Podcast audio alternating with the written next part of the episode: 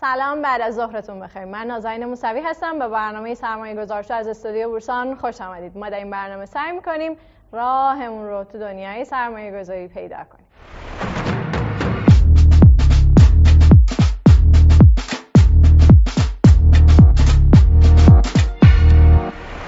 امیدوارم هر جا هستین حال دلتون خوب باشه. امروز می‌خوایم در رابطه با صندوق‌های جسورانه صحبت کنیم. ما قبلا گفتیم که انواع مختلفی از صندوق‌ها داریم. اگه خاطرتون باشه گفتیم یه سری صندوق‌هایی داریم با عنوان درآمد ثابت و مبتنی بر سپرده کالایی، صندوق‌های سهامی، مختلط، اختصاصی بازارگردانی، جسورانه پروژه‌ای، زمین و ساختمان و املاک و مستقلات. یکی از این انواعش جسورانه است که اگه بخوام یه اطلاعات کلی راجع بهشون بدم، اینه که این صندوق‌ها در بورس تهران هفت تا الان هستن و اگر بخوایم بازدهی‌هاشون رو با هم دیگه مقایسه بکنیم، می‌بینیم که صندوق جسورانه فیروزه مثلا در سال گذشته یه بازدهی صد و هشتاد و شش درصدی داده و به ترتیب شما میتونید بقیه صندوق‌ها رو هم اینجا مشاهده کنید. حالا برای اینکه اطلاعاتمون در رابطه با صندوق‌های جسورانه بیشتر بشه، من دعوت کردم از رادمان ربیعی، معاون سرمایه‌گذاری صندوق جسورانه فیروزه، برای اینکه در این رابطه برامون توضیحاتی رو ارائه بدن.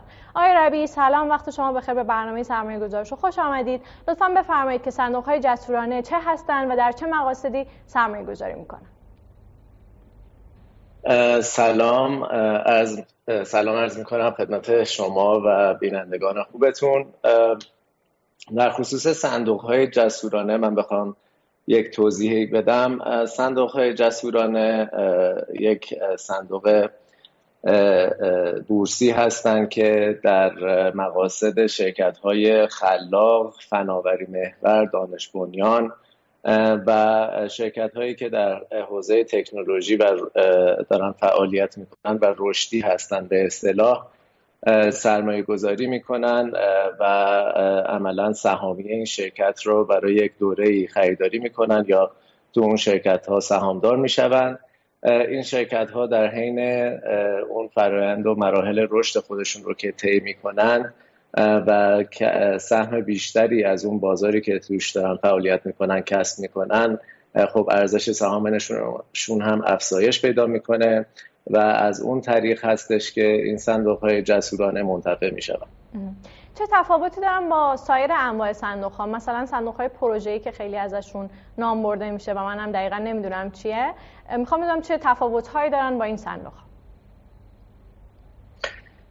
بله، این صندوق‌های پروژه‌ای خب همونطوری که از اسمشون هم پیداست تشکیل می‌شوند برای تأمین مالی برای یک پروژه معین و خاص و این پروژه‌ها معمولاً هم پروژه‌های حالا صنعتی یا پروژه‌های کلان هستند در سطح کشوری که برای اینکه بتونن تکمیل بشن یا راه‌اندازی بشن خب نیاز به سرمایه دارن و این صندوق‌های پروژه راهی هستند که سرمایه گذاران خرد و حالا نهادهای سرمایه گذاری، شرکت‌های سرمایه گذاری بتونن در اون پروژه خاص سرمایه گذاری کنن به نحوی که یک شرکت سهامی خاص برای اون پروژه تشکیل میشه. این صندوق‌های پروژه میان توی اون شرکت سهامی خاص سرمایه گذاری میکنن. این منابع مالی که از روی حالا از توی بورس جمع میشه در اون پروژه سرمایه گذاری میشه و وقتی که پروژه تکمیل شد و راه اندازی شد اون شرکت های سهامی خاص حالا تبدیل به سهامی عام میشوند و حالا یا روی بورس و جاهای دیگه عرضه میشن و اون صندوق عملا اون سرمایه گذاران صندوق پروژه در اون شرکت سهامدار میشن و از اون راه میتونن در اون پروژه خب سهیم باشن. صندوق های جسورانه ولی کمی متفاوت هستن. صندوق های جسورانه لزوما برای یک پروژه خاص و معینی نیستن، در یک حوزه و یک صنعتی میان اعلام میکنن که میخوان سرمایه گذاری بکنن. اغلب هم در شرکت های نوآور نوپا هستن و اونایی که در مراحل اولیه حالا خودشون قرار دارن. این شرکت ها با استفاده از تکنولوژی و فناوری های روز میان و سعی میکنن که یک صنعت خاصی رو متحول بسازن و از اون تحول که حالا راهکار به وسیله راهکارها و ابزارهای نوین اتفاق میفته میتونن سهم خوبی از بازار رو از آن خودشون بکنن و از این رو سهامشون رشد بکنه و عملا صندوق‌های جسورانه یا خطرپذیر میان و سهامیه شرکت‌ها رو میخرن، برای یک دوره هفت تا ده ساله فعالیت میکنن. چند سال اول به شناسایی این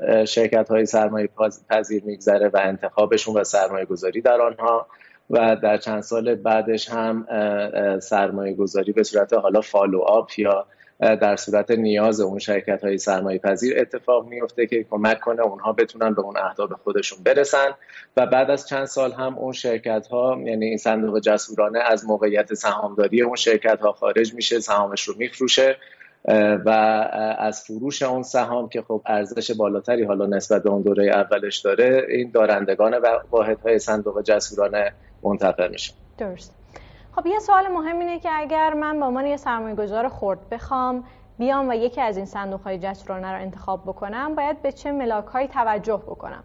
این رو از این جهت میپرسم که من وقتی فیپیران رو چک می‌کردم، حالا مدت‌ها قبل، می‌دیدم که خیلی از این صندوق‌های جسورانه توی صورت‌های مالیشون اصلا هیچ توضیحی ندادن که رو چه شرکتی هستن و رفتن سرمایه گذاری کردن و عملا مثلا میدیدیم که نوشته مثلا در سپرده بانکی پول رو برده جای جاهای دیگه. خب اگر قرار باشه که من هیچ ملاک و معیاری نداشته باشم که این رفته چه شرکتی رو انتخاب کرده، چطوری باید انتخاب بکنم؟ سوال خیلی خوبیه. این صندوق‌های جسورانه خب یک زمانی میبره که بیان اون پروژه هایی که یالا اون شرکت هایی که دنبالشون هستن تو اون صنایعی که صنایع هدفشون به نوعی هستش شناسایی کنن و بررسیشون کنن که آیا ببینن با معیارهای سرمایه گذاریشون میخونه یا نه. در این دوران خب از زمانی که این صندوق جسورانه شکل میگیره تا زمانی که سرمایه گذاری اتفاق میفته ممکنه یک مدت زمانی بگذره و حالا طبق اساسنامه این صندوق ها مجاز هستن که در این زمان در یا اون منابع مالیشون در حالا بانک باشه یا از اوراق قرضه بتونن استفاده بکنن به عنوان یکی از اسطهایی که میتونن دارایی‌هایی که توش سرمایه گذاری بکنن. ولی زمانی که اون شرکت های سرمایه پذیری که با معیارهای این صندوق میخونن پیدا شد، اون وقت اقدام به سرمایه گذاری میکنن و در این شرکت ها سهامدار میشن که حالا میتونه این سهامداری یک سهامدار جز باشه یا میتونه حتی در قالب گرفتن مثلا صندلی‌های عضو هیئت مدیره هم براشون باشه که یک نفوذ قابل توجهی پیدا بکنن و این اعلام میشه. یعنی زمانی که سرمایه گذاری اتفاق میفته این به عموم حالا سرمایه گذار سهامداران اعلام میشه و در سامانه کدال هم اطلاعاتش بارگذاری میشه در همون گزارش‌های مالی دوره‌ای.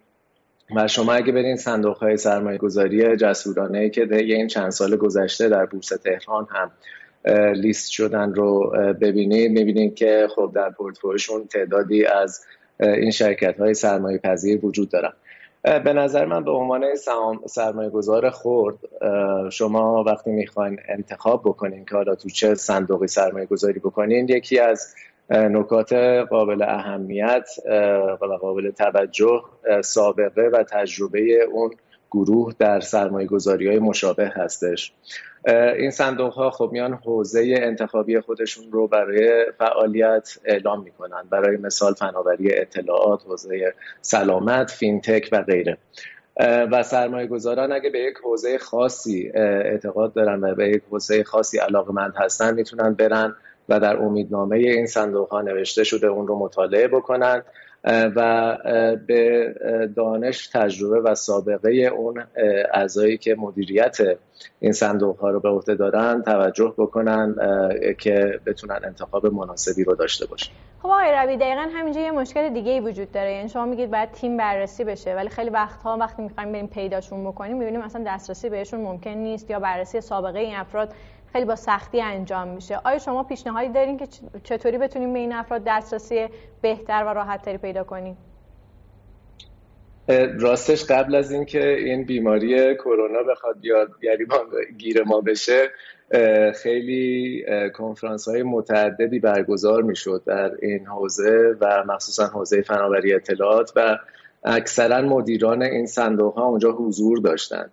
و می اومدن نسبت به حالا استراتژی و دیدگاه خودشون در رابطه با این حوزه و حوزه فعالیت خودشون دیدگاهشون رو اعلام میکردن و اونجا حالا عموم مردم و سرمایه‌گذاران میتونستن یک شناخت بهتری از این افراد پیدا کنن.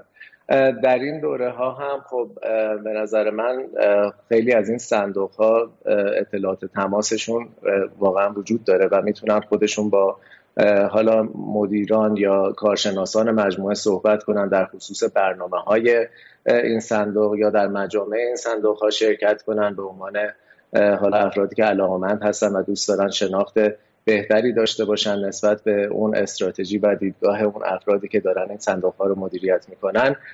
برای مثال ما در صندوق خودمون خب تا حالا چندین برنامه داشتیم که اومدیم استراتژی های خودمون رو توضیح دادیم در نشست های خبری همون اول آغاز کارمون تقریبا دو سال پیش و پس از آن هم توی برنامه های مختلف حضور پیدا کردیم و دیدگاه خودمون رو نسبت به حوزه فناوری کشور کلاً بیان کردیم که حالا سهامداران عزیزمون هم بتونن بیشتر آشنا بشن با دیدگاه‌های ما و اهدافی که صندوق جسورانه فیروزه داره.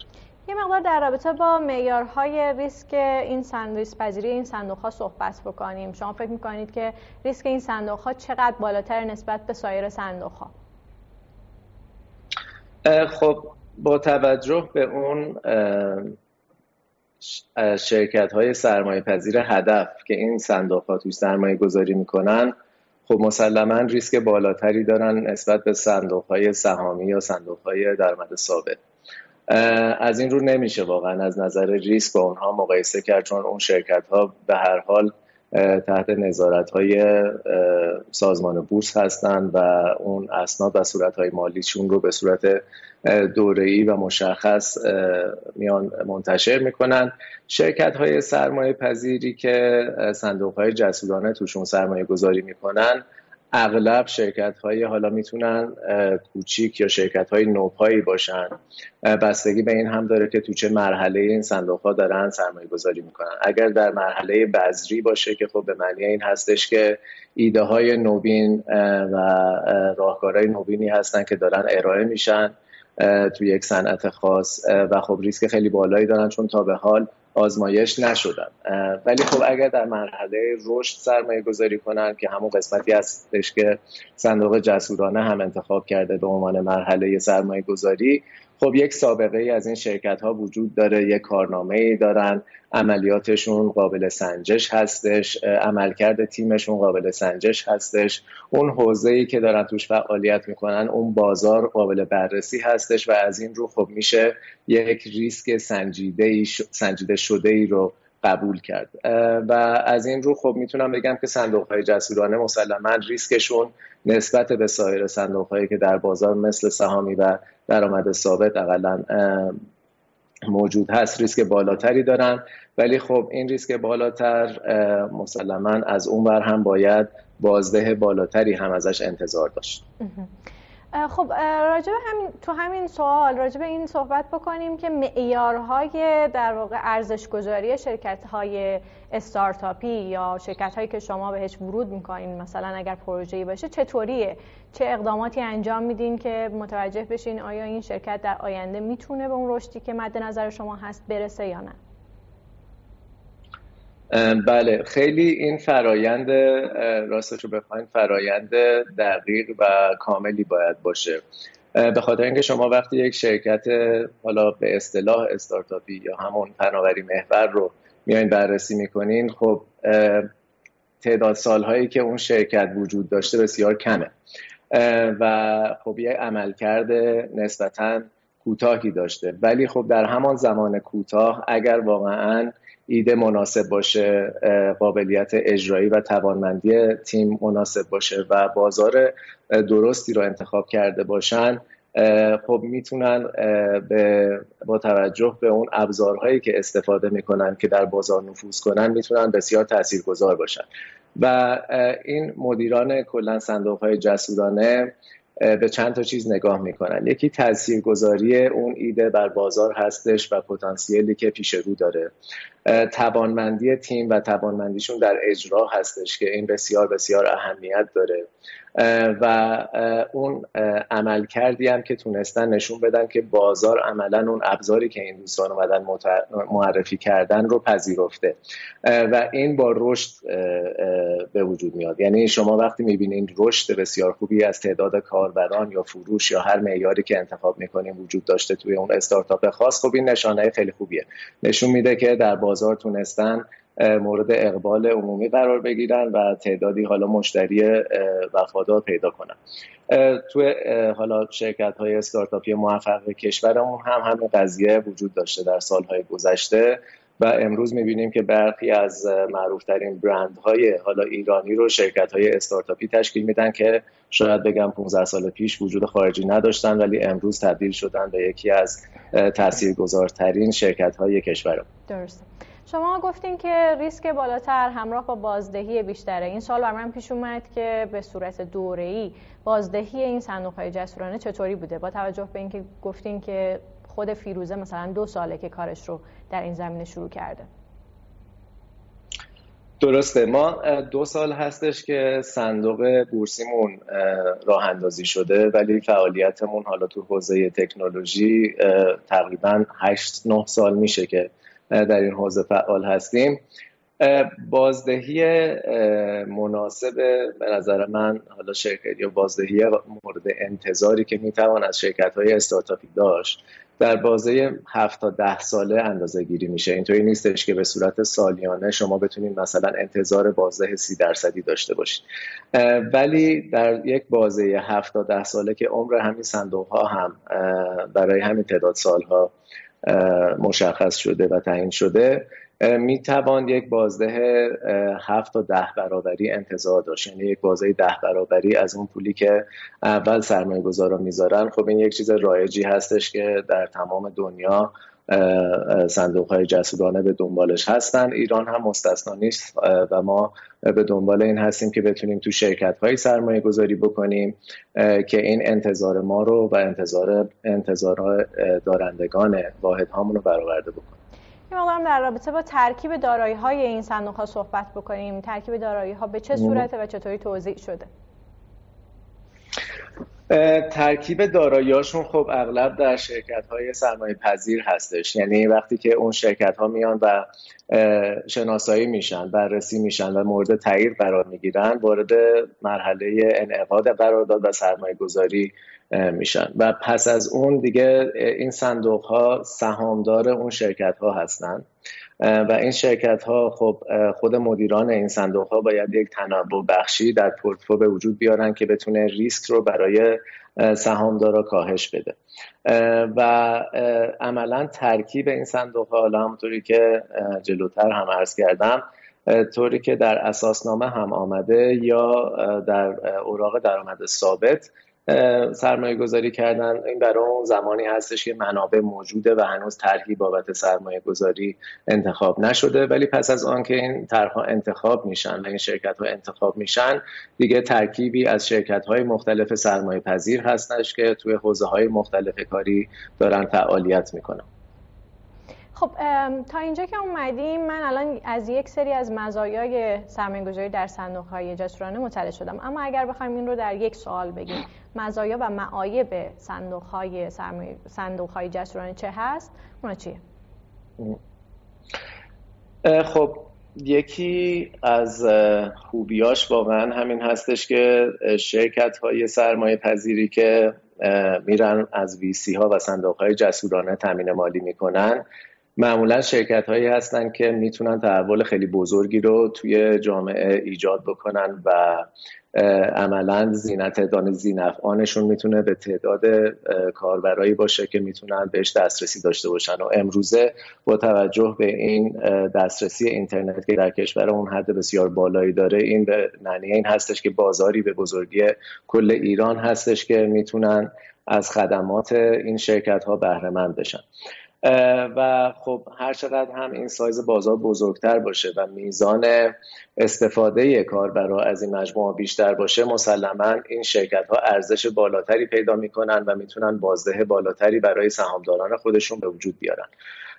و این از اونجایی که طرح‌های توسعه‌ای این شرکت‌ها نیاز به تزریق منابع مالی به صورت مستمر دارن، خب واقعا این یک راهکاری بودش که صندوق‌های جسورانه بورسی با یک میزان از شفافیت قابل قبول و یک میزان نظارت قابل قبول که زیر نظر سازمان بورس هستش بیان و از سهامداران خرد و بزرگ حالا بازار سرمایه تامین مالی بکنن که تزریق بشه توی این شرکت‌ها و باعث حالا اون رشد اقتصادی، اشتغالزایی و گسترش فعالیت‌های اونها بشه. ولی از اون بر معایبش خب میتونه یکی از معایب این باشه که با توجه به مرحله اولیه این شرکت‌های سرمایه‌پذیر ممکنه تعدادی از اونها هم با شکست مواجه بشن و به اون اهداف اولیه خودشون نرسن. از این رو خب ریسک این شرکت، این ریسک این صندوق‌ها و ریسک سرمایه‌گذاری در این شرکت‌ها هم خب نسبت به سرمایه‌گذاری در شرکت‌های حالا توسعه یافته و بالغی که در بازار وجود دارن بیشتر هستش و برای همینه که این صندوق‌ها برای عموم سرمایه‌گذاران نیستش، این برای سرمایه‌گذارانی هستش که دوست دارن حالا یه ریسک پروفایل بالاتری داشته باشن، بیان در حوزه تکنولوژی و فناوری کشور سرمایه‌گذاری بکنن و اعتقاد داشته، برای کسانی هستش که اعتقاد دارن به این توسعه تکنولوژیک و اینه که روند و فرآیند رو به جلو استفاده بیشتر از خدمات این نوع شرکت ها هستش. من فکر کنم یکی از معایبش خب مسلما همین داستان ریسک, ریسک هست. یه عیب دیگه شاید این باشه که خب ارزش گذاری روی این شرکت ها به صورت با دوره‌های کوتاه اتفاق نمیفته. اینطوری نیستش که ما روزانه ارزش سهام این شرکت‌ها رو بدونیم یا حتی ماها بدونیم که ارزش سهام این شرکت‌های زیر مجموعه چیه.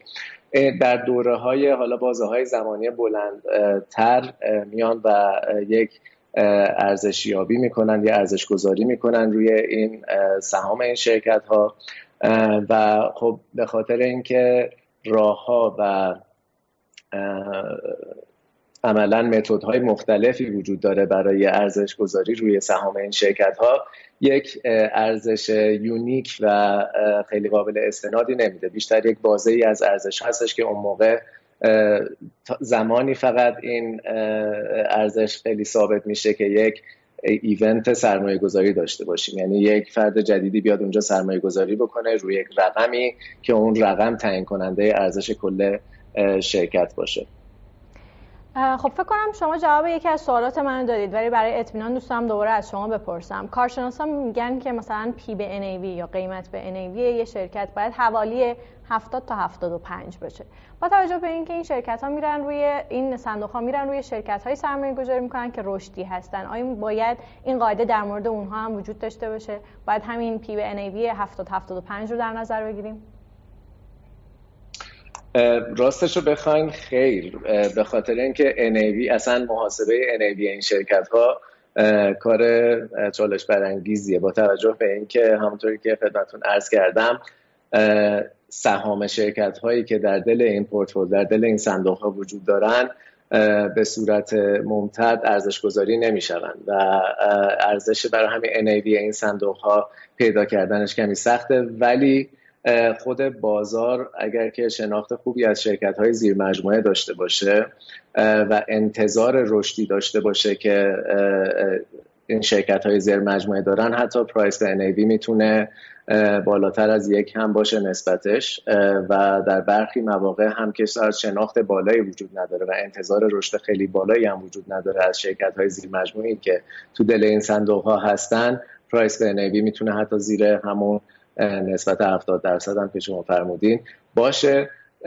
این بیشتر برمیگرده به اون انتظاری که بازار از این شرکت‌ها و از اون پورتفولیو داره و در کشورهای مختلف هم شاهد این هستیم که بعضی موقع این پرایس به ان ای وی بسیار بالا هستش و ان ای وی عملاً بر اساس حالا یک ایونت سرمایه‌گذاری یا یک ارزش‌گذاری قدیمی بوده و خب قیمت روزی که ولی این واحدها روی بورس دارن معامله میشن نشانگر بیشتر وضعیت فعلی اون سهام درون صندوق هستند و برعکسش هم امکان پذیر هستش که هنوز اطلاعات کافی شاید از وضعیت اون شرکت ها وجود نداشته باشه و برای همین باعث بشه که قیمت کمتری بخورن نسبت به اون ان ای وی واقعی که واقعا این صندوق ها ممکنه داشته باشه. درسته. و به عنوان آخرین سوال اگر بخواین که بگین که یه سرمایه‌گذار خرد بخواد یه درصدی از پورتفولیوشو تخصیص بده به صندوق‌های جسورانه، به صورت دمدستی فکر می‌کنید حدوداً چند درصد باید این کارو بکنه؟ با توجه به اینکه میدونم سوال سختی در میپرسم، ولی با توجه به اینکه به هر حال مبالغ محدودی دارن سرمایه‌گذاران خرد و با توجه به اینکه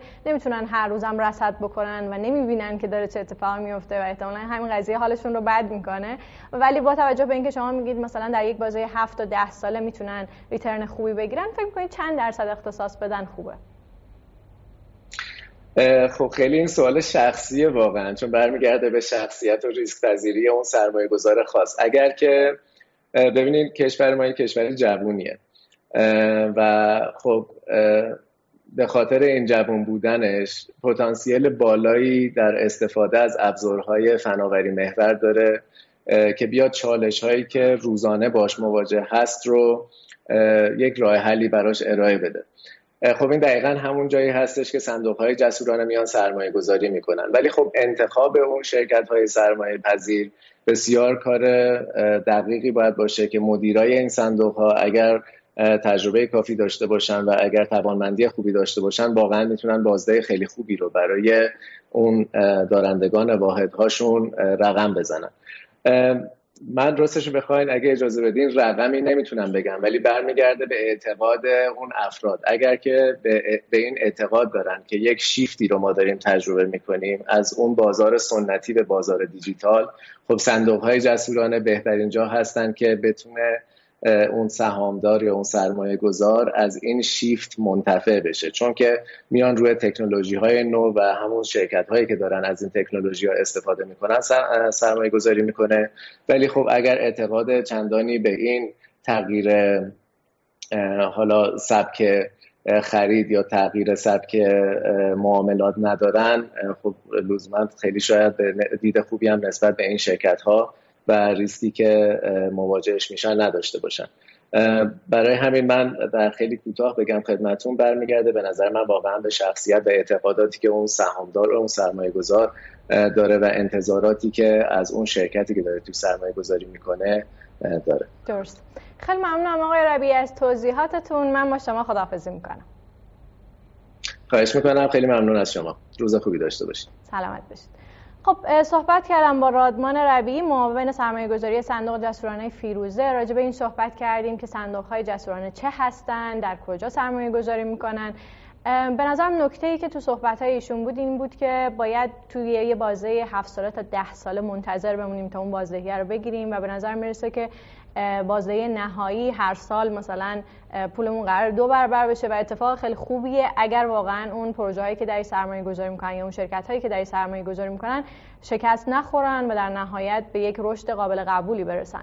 با این حال به نظر میرسه که سرمایه گذاری در این صندوق‌ها خیلی بستگی به شخصیت ما، میزان ریسک پذیری ما و همون چیزی که ایشون گفتن، باور به این که آیا پیش بینی میکنیم که در آینده این شرکت‌ها در واقع به سمت تکنولوژی و تکنولوژی بریم و پیشرفت بکنیم. همه اینها تاثیر میذاره روی اینکه ما بخوایم توی این صندوق‌ها سرمایه گذاری بکنیم یا خیر. خیلی هم ممنونم از اینکه تا اینجا برنامه همراه من بودین. من نازنین موسوی، اینجا استادیو برسان، برنامه سرمایه گذار شد. تا پس فردا ساعت چهارده مراقب خودتون باشید.